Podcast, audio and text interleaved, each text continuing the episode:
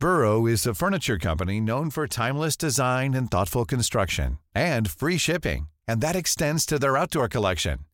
Their outdoor furniture is built to withstand the elements, featuring rust-proof stainless steel hardware, weather-ready teak, and quick-dry foam cushions. For Memorial Day, get 15% off your Burrow purchase at burrow.com slash ACAST and up to 25% off outdoor. That's up to 25% off outdoor furniture at burrow.com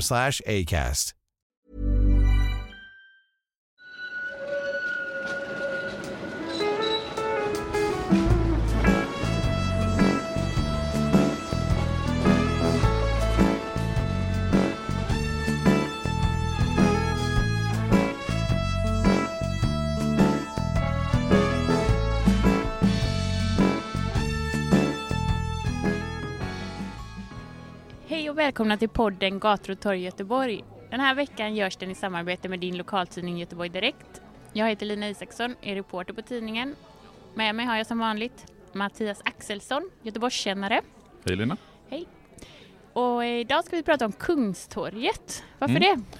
Vi sitter här i, eller inne på Köttbullekällaren och tittar ut över Kungstorget och anledningen till att vi idag ska göra ett avsnitt om just Kungstorget det är ju för att eh, idag när det här avsnittet kommer ut så har Musikhjälpen dragit igång sin årliga återkommande sändning och i år sänder de just ifrån Kungstorget här i Göteborg och därför så tyckte vi båda att det var lämpligt att göra ett avsnitt om Kungstorget och du kommer ju även skriva en artikel som är publicerad i tidningen den här helgen förmodligen och även finns på webben. Vi länkar den till den i vår avsnittsbeskrivning. Mm, stämmer. Eh, men var ligger egentligen Kungstorget? Jag tror nog att de flesta göteborgare har en känsla åtminstone för var Kungstorget ligger men det är inte självklart eftersom det ligger så lite grann undanskymt. Vi kan ju tänka oss att det ligger precis söder om Saluhallen om man vet vad den är. Eller strax väster om Kungsportsplatsen. Mellan Kungsportsplatsen och Grönsakstorget ligger Kungstorget och Kungstorget omsluts ju av å ena sidan vallgraven på söder sida och sen så då sto, eh, Saluhallen, den stor, stora byggnaden som ligger i princip mitt på Kungstorget och sen har vi ett antal byggnader runt omkring som var och en har sin egen historia skulle man kunna säga. Men om vi ska backa lite tillbaka i tiden till kanske Göteborgs grundande 1621. Vad fanns här då? Ja, alltså det är ju någonstans dit man får gå om man ska förstå vad Kungstorget var och vad Kungstorget blev. För när Göteborg grundas och växer fram under de första århundradena, då finns det ju inget kungstorg utan Göteborg det är ju en stad som byggs under stormaktstiden och då har vi krig efter krig efter krig i Sverige. Sverige är ju krig med Danmark, med Polen, med Ryssland och sen är vi nere i 30-åriga kriget och härjar. Och det gör att när man bygger staden Göteborg redan från början så har man ett ganska imponerande försvarsverk runt omkring staden. Och Göteborg det är en stad som uppförs enligt de holländska principerna. Det har vi pratat om tidigare i hur stadsplanen är utformad och så vidare. Men i försvarsverket så har vi ett tiotal bastioner runt själva staden och in i staden så kommer man genom de tre portarna, Drottningporten, Karlsporten och Kungsporten. Och sen finns det sju raveliner som ligger i vattnet eh, utanför försvarsmuren. Och tittar man åt söder, alltså mot Vasastan och mot Trädgårdsföreningen så hade vi fyra större bastioner. Och går vi från höger, eller från öster, så låg först Gustavus Magnus som är vid nuvarande Bastionsplatsen. Vi har Johannes Dux som lig, eller låg där Kungstorget då ligger idag. Och sen hade vi Carolus Dux vid Sociala huset, pedagogen, nuvarande Kristina Regina, som låg precis nedanför Kungshöjd. Och de här bastionerna, de är då spetsiga. Jag ska lägga upp lite bilder på kartor, framförallt på vårt Instagramkonto. Det finns ju inga foton ifrån eh, bastionerna givetvis eftersom de rivs i början på 1800-talet. Men de här spetsiga hörnen de är ju tänkta för att skära av skottvinklarna. Att kulor som skjuts mot muren inte ska få någon sprängkraft utan studsa mot den vinklade ytan. Tyvärr så vet vi inte jättemycket om hur man bygger de här murverken, varken vilka verktyg man använder eller exakt hur de byggdes. Men man har hittat en del rester som gör, och så kartor givetvis, som gör att vi ändå kan ha en något sånär kunskap om eh, mu, eh, bastionerna och murarna. Men där vi sitter just nu, alltså på Köttbullekällaren i anslutning till Kungstorget, där låg bastionen Johannes Dux med rabellinerna prins Karl och prins Ulrik på ömse sidor. Och bara kort vem Johannes Dux var. Det var alltså sonen, en av sönerna till Johan III i hans äktenskap med Gunilla Bjelke. Han var alltså halvbror till Sigismund, kusin till Gustav II Adolf och brorson till Karl IX. Han var hertig, han blev aldrig kung, utan han dog 1618 i Östergötland. Svensk prins, hertig av Östergötland, hertig av Finland. Så det är han som är namnet till den här bastionen, Johannes Dux. Hey, I'm Ryan Reynolds. Recently, I asked Mint Mobile's legal team if big wireless companies are allowed to raise prices due to inflation. They said yes. And then when I asked if raising prices technically violates those onerous two-year contracts, they said, "What the f*** are you talking about? You insane Hollywood ass." So to recap, we're cutting the price of Mint Unlimited from $30 a month to just $15 a month. Give it a try at mintmobile.com slash switch. $45 up front for three months plus taxes and fees. Promo for new customers for limited time. Unlimited more than 40 gigabytes per month. Slows. Full terms at mintmobile.com. I'm Sandra, and I'm just the professional your small business was looking for. But you didn't hire me because you didn't use LinkedIn jobs. LinkedIn has professionals you can't find anywhere else, including those who aren't actively looking for a new job but might be open to the perfect role, like me. In a given month, over 70% of LinkedIn users don't visit other leading job sites. So if you're not looking on LinkedIn, you'll miss out on great candidates like Sandra. Start hiring professionals like a professional. Post your free job on linkedin.com/people today. Men eh, hur såg det ut på den här platsen när det var en försvarsmur och en bastion här? Ja, alltså det som är viktigt att komma ihåg, det är ju hur mycket plats det här försvarsverket tar. Alltså muren och bastionerna och ravelinerna och vallgraven runt om staden tar upp ganska mycket yta. Från början, alltså i det första skedet när staden byggs, så är vallarna runt stan knappt fem meter tjocka och runt tre meter höga. Vallgraven den är ungefär en meter djup.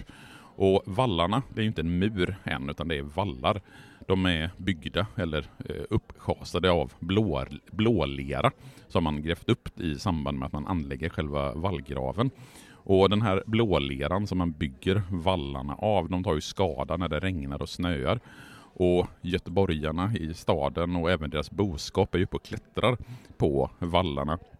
Vilket gör att Göteborg initialt egentligen bara kan stå emot begränsade anfall. Det är en ganska dåligt försvarad stad i början. Sen under mitten av 1600-talet, någonstans under stormaktstidens höjdpunkt, så höjer man vallarna till sju meter och sen så gräver man ytterligare djup i vallgraven runt omkring.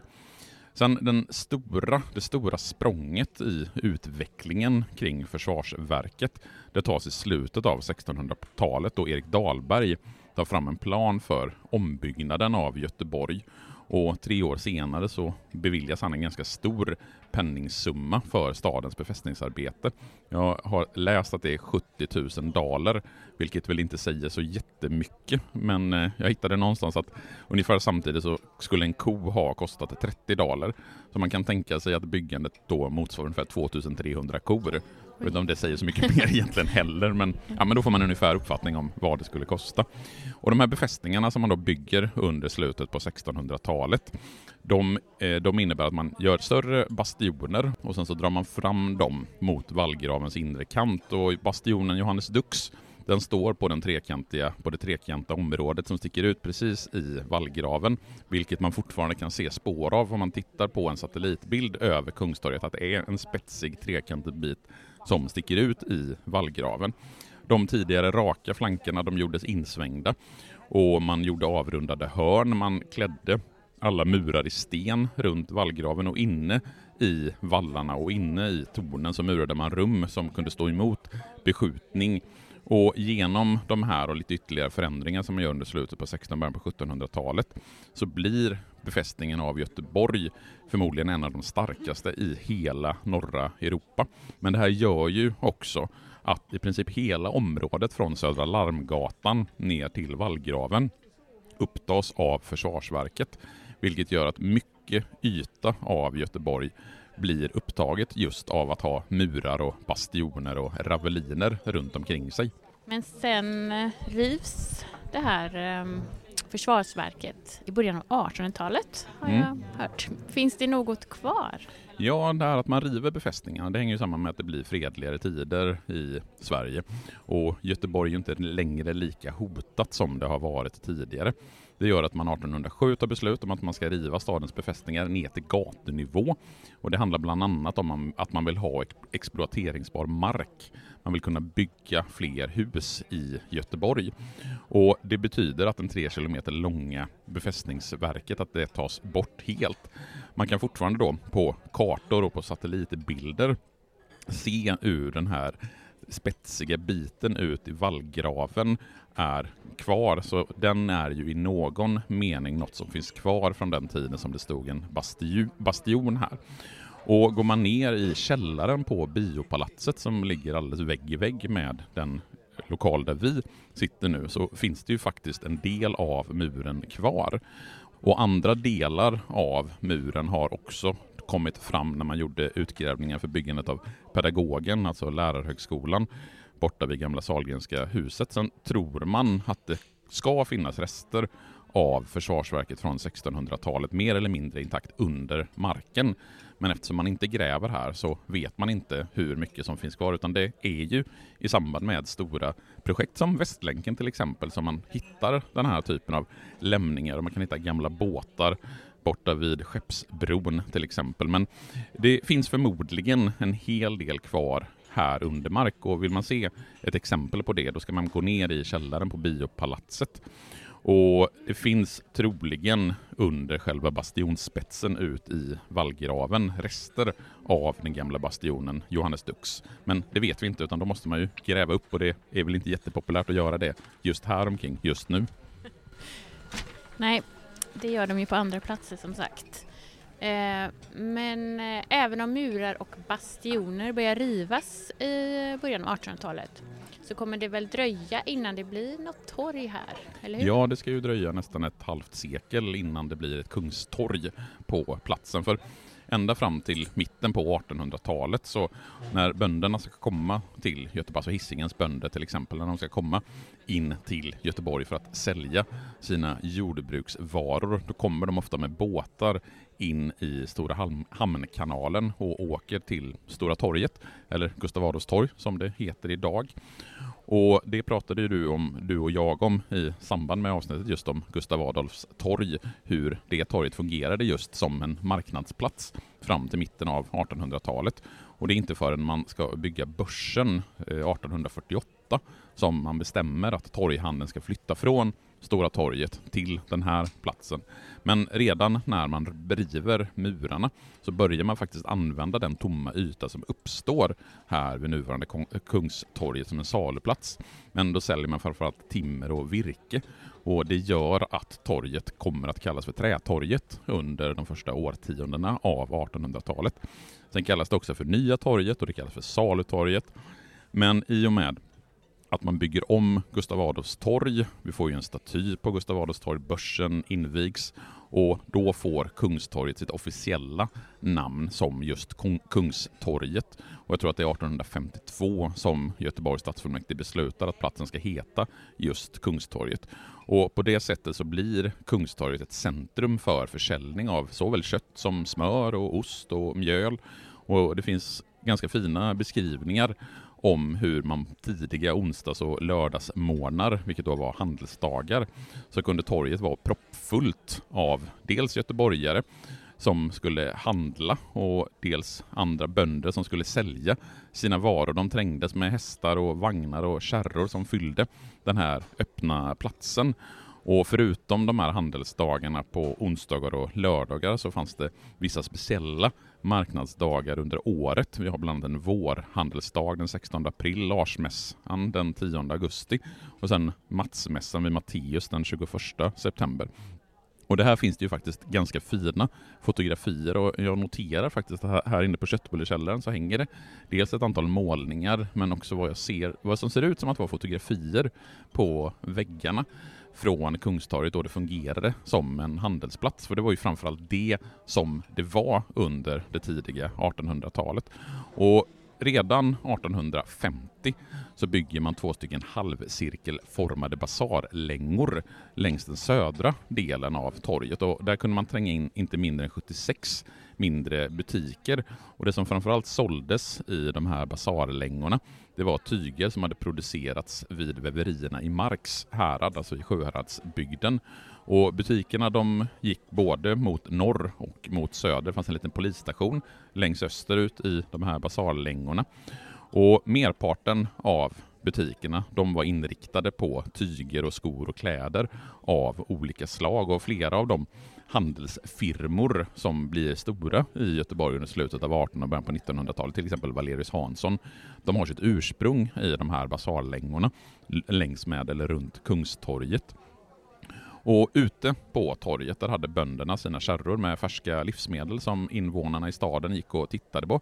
Det här blev ju i längden ohållbart. Dels för att väder och vind, alltså Göteborgsvädret är vi ju alla bekanta med. De utsatte ju varorna för ett ganska ordentligt slitage och dels var ju hygienförhållandena ganska tveksamma när man skulle sälja varor på Kungstorget under andra halvan av 1800-talet. Ja, det kan man ju kanske förstå. Men vad gjorde de för att förbättra de här hygienförhållandena? Ja, alltså det första man gör det är att man 1888 bygger den så kallade Basar Allians på den västra sidan om torget, alltså där vi sitter nu. Det är inte de byggnaderna som vi sitter i nu, för de är rivna sedan länge. Men Basar Allians, det var en basar med en gård som var helt täckt i glas, vilket innebar ett rejält lyft för handelsmännen som var på torget.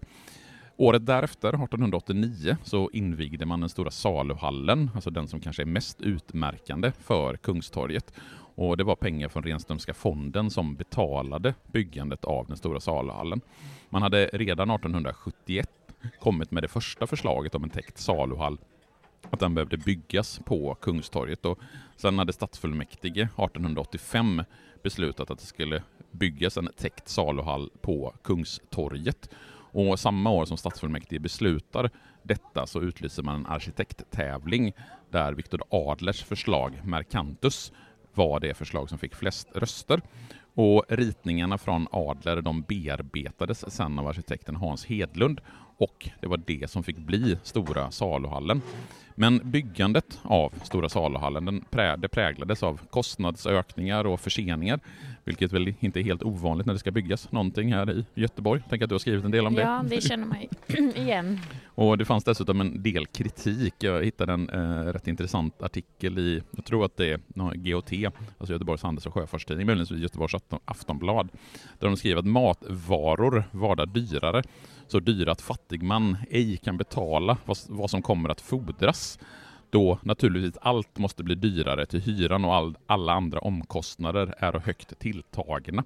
Så det fanns en oro att de här nya faciliteterna, den här nybyggda saluhallen, skulle innebära ökade kostnader för göteborgarna, att varorna helt enkelt skulle bli dyrare.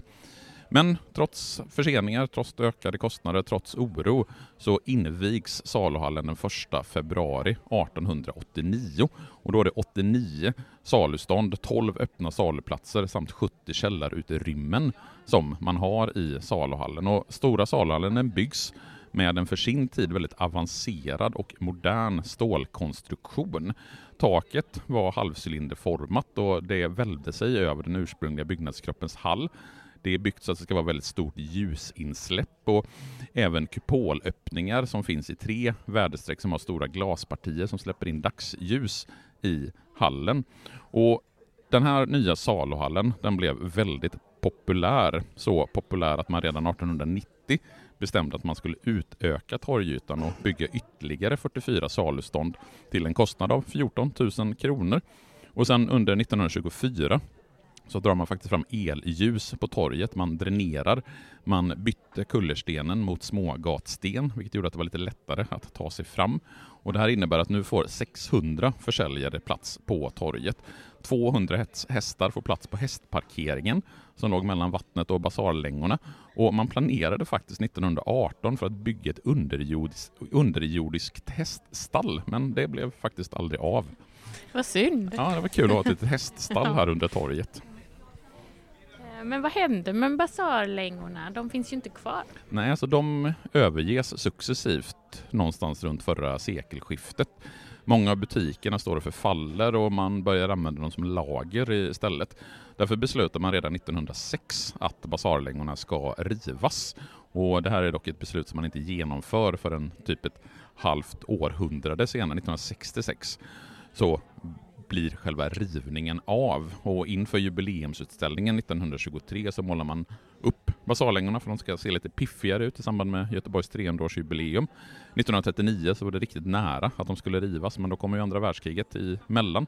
Och sen när kriget är slut 1945 så finns det bara tre affärer kvar i basarlängorna och den sista försäljningen i de här basarlängorna innan de rivs på 1960-talet det var Gerda Pettersson som sålde hattar på Her Härnströms herrkipering i basarlängorna. Under efter efterkrigstiden finns det ju ganska radikala planer för omvandlingen av citykärnan, bland annat Nordstan som vi har pratat om. Men eh, hur eh, påverkas Kungstorget av de här planerna? Ja, så Kungstorget ligger ju väldigt, väldigt mycket i city, så när man gör de här väldigt radikala planerna under 60 och 70-talet så finns det ju givetvis planer just också för Kungstorget. Så i maj 1976 så beslutar Göteborgs kommunfullmäktige, som sedan valet 1973 haft en knapp borgerlig majoritet, att man ska göra om Kungstorget i grunden. Moderaterna, som då är ledande i den borgerliga koalitionen, de argumenterar att det är nödvändigt med att ha ett levande city, ett city som tilltalar människor som lockar dem till sig. Förutsättningen för att skapa en dylik stadskärna är att man gör det lätt för folk att ta sig dit, så sa en av de moderata politikerna i kommunfullmäktige 1976. Och det man vill göra, det är att man helt enkelt vill bygga ett parkeringsgarage här på Kungstorget och det skulle vara tre våningar högt det skulle rymmas 730 bilar och bygget skulle börjas under hösten 1976. Det skulle ta ungefär ett och ett halvt år att bygga färdigt det här Kungstorgsgaraget.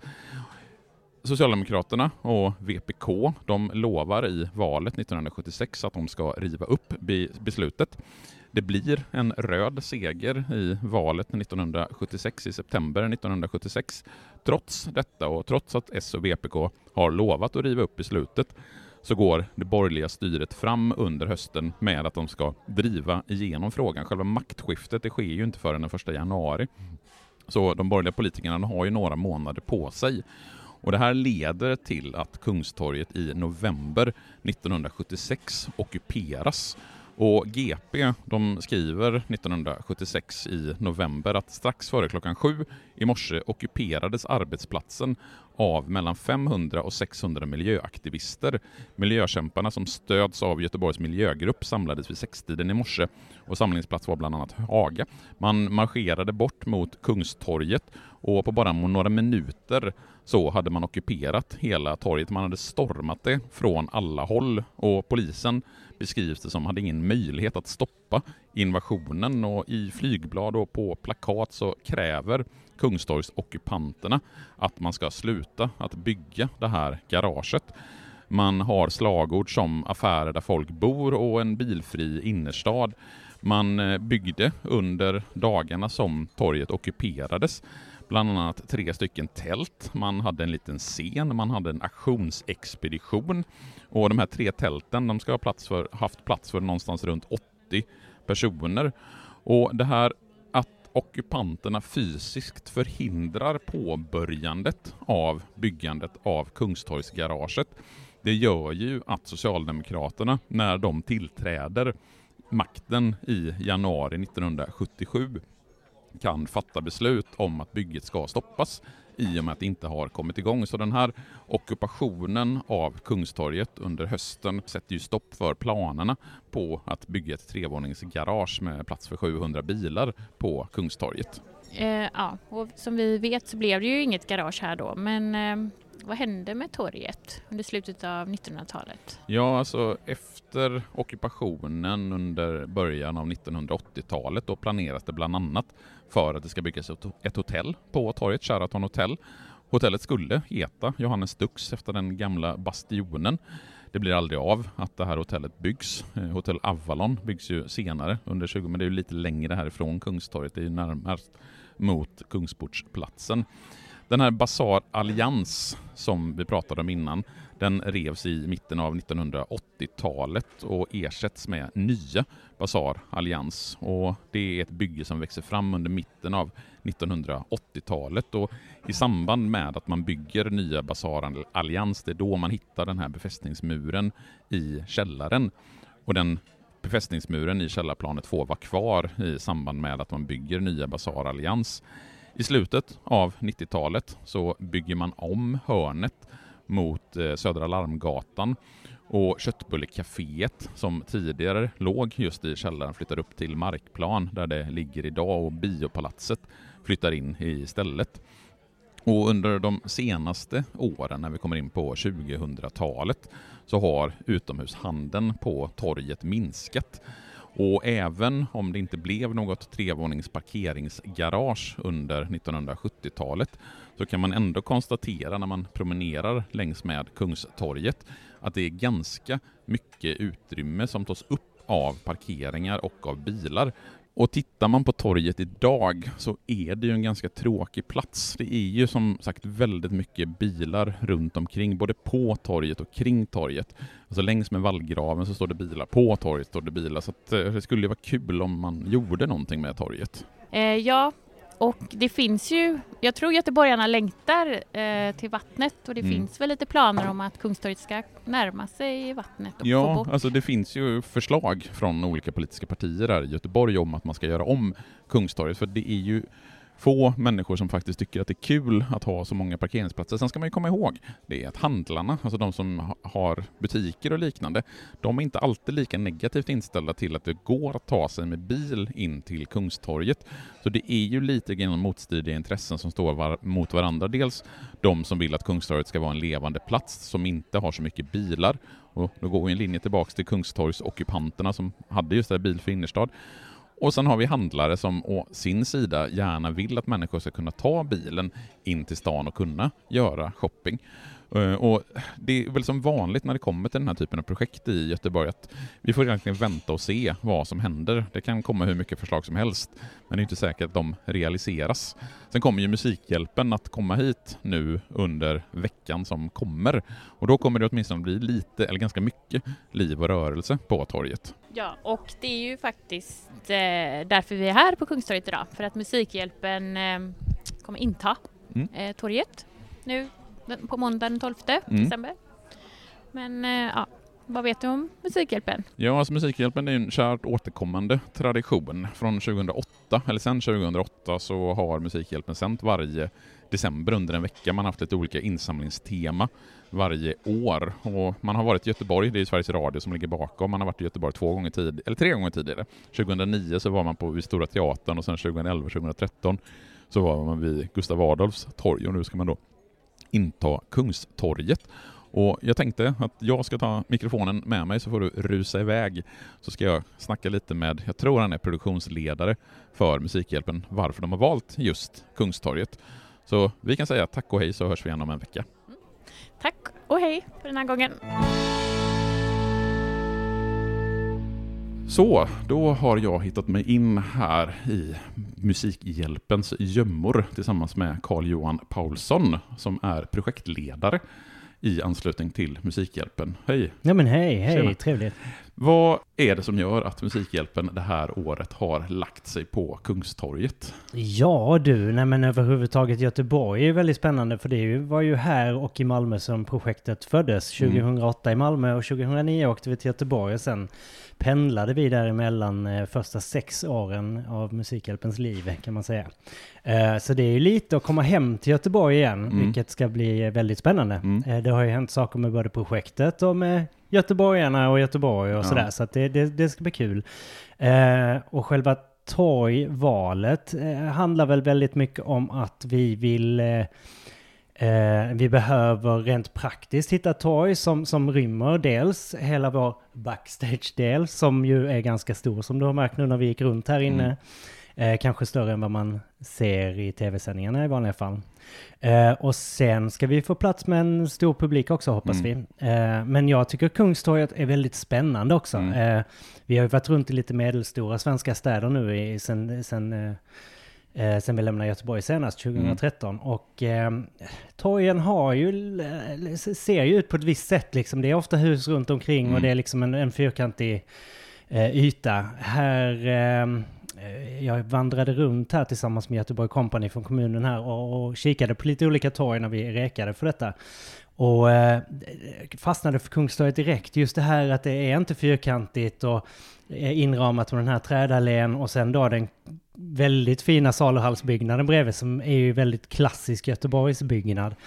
Eh, och som tv-människa så fastnar man ju för det visuella direkt. Och, eh, och sen är det också en öppning bortåt Avenyhållet där, där storstan öppnar upp sig. Men vi är ändå liksom lite inne i, i, på torget där. Så att, jättespännande visuellt tycker jag. Och sen då praktiskt eh, också. Och jag tänker det är ju väldigt spännande just Kungstorget för det har ju blivit lite grann av ett undanskymt, glömt torg. Det var ju ett väldigt livligt torg under 1800-talet när det var torghandel och liknande.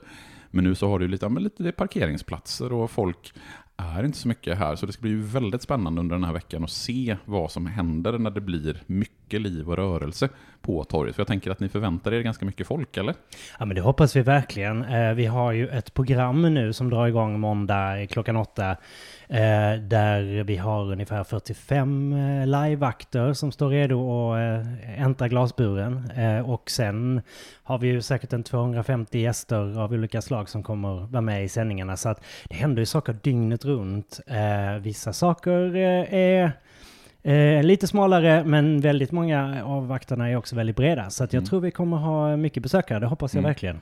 Vad är inriktningen på årets musikhjälp? Vad är sloganen? Ja, men vi... Eh, eh, eh, för en tryggare barndom på flykt från krig är temat i år. Och eh, det är 42 miljoner barn är på flykt i världen eh, just i detta nu. Eh, och inte minst med ett krig i Ukraina som är väldigt tragiskt, eh, som ligger väldigt nära oss, så tror jag att det är ett tema som väldigt många kan eh, relatera till. Men det, i och med att det också utbryter ett krig så nära oss så Eh, väldigt många delar av världen och konflikter och folk som är på flykt eh, hamnar ju också lite i medieskugga och Mm. skymundan. Och Musikhjälpens uppdrag är ju framförallt att sätta ljus på undanskymda humanitära eh, katastrofer. Mm.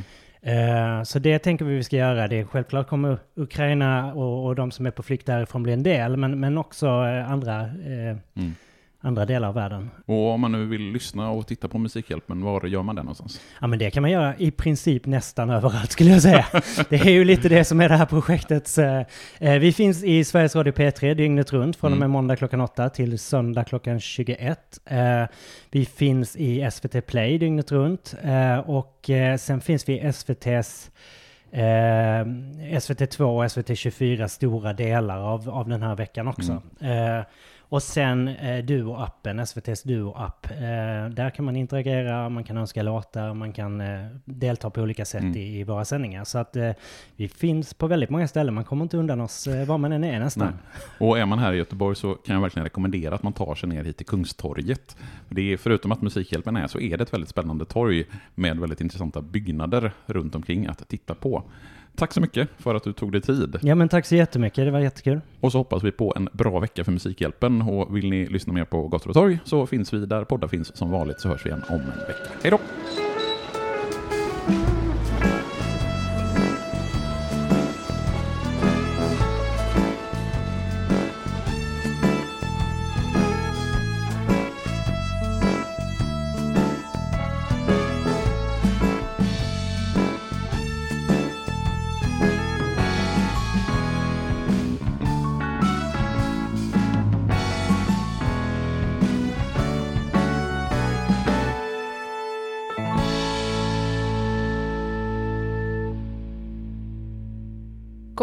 Torg i Göteborg produceras av Reostat Media AB. Normally, being a little extra might be a bit much, but not when it comes to healthcare. That's why United Healthcare's Health Protector Guard fixed indemnity insurance plans, underwritten by Golden Rule Insurance Company, supplement your primary plan so you manage out of pocket costs. Learn more at uh1.com.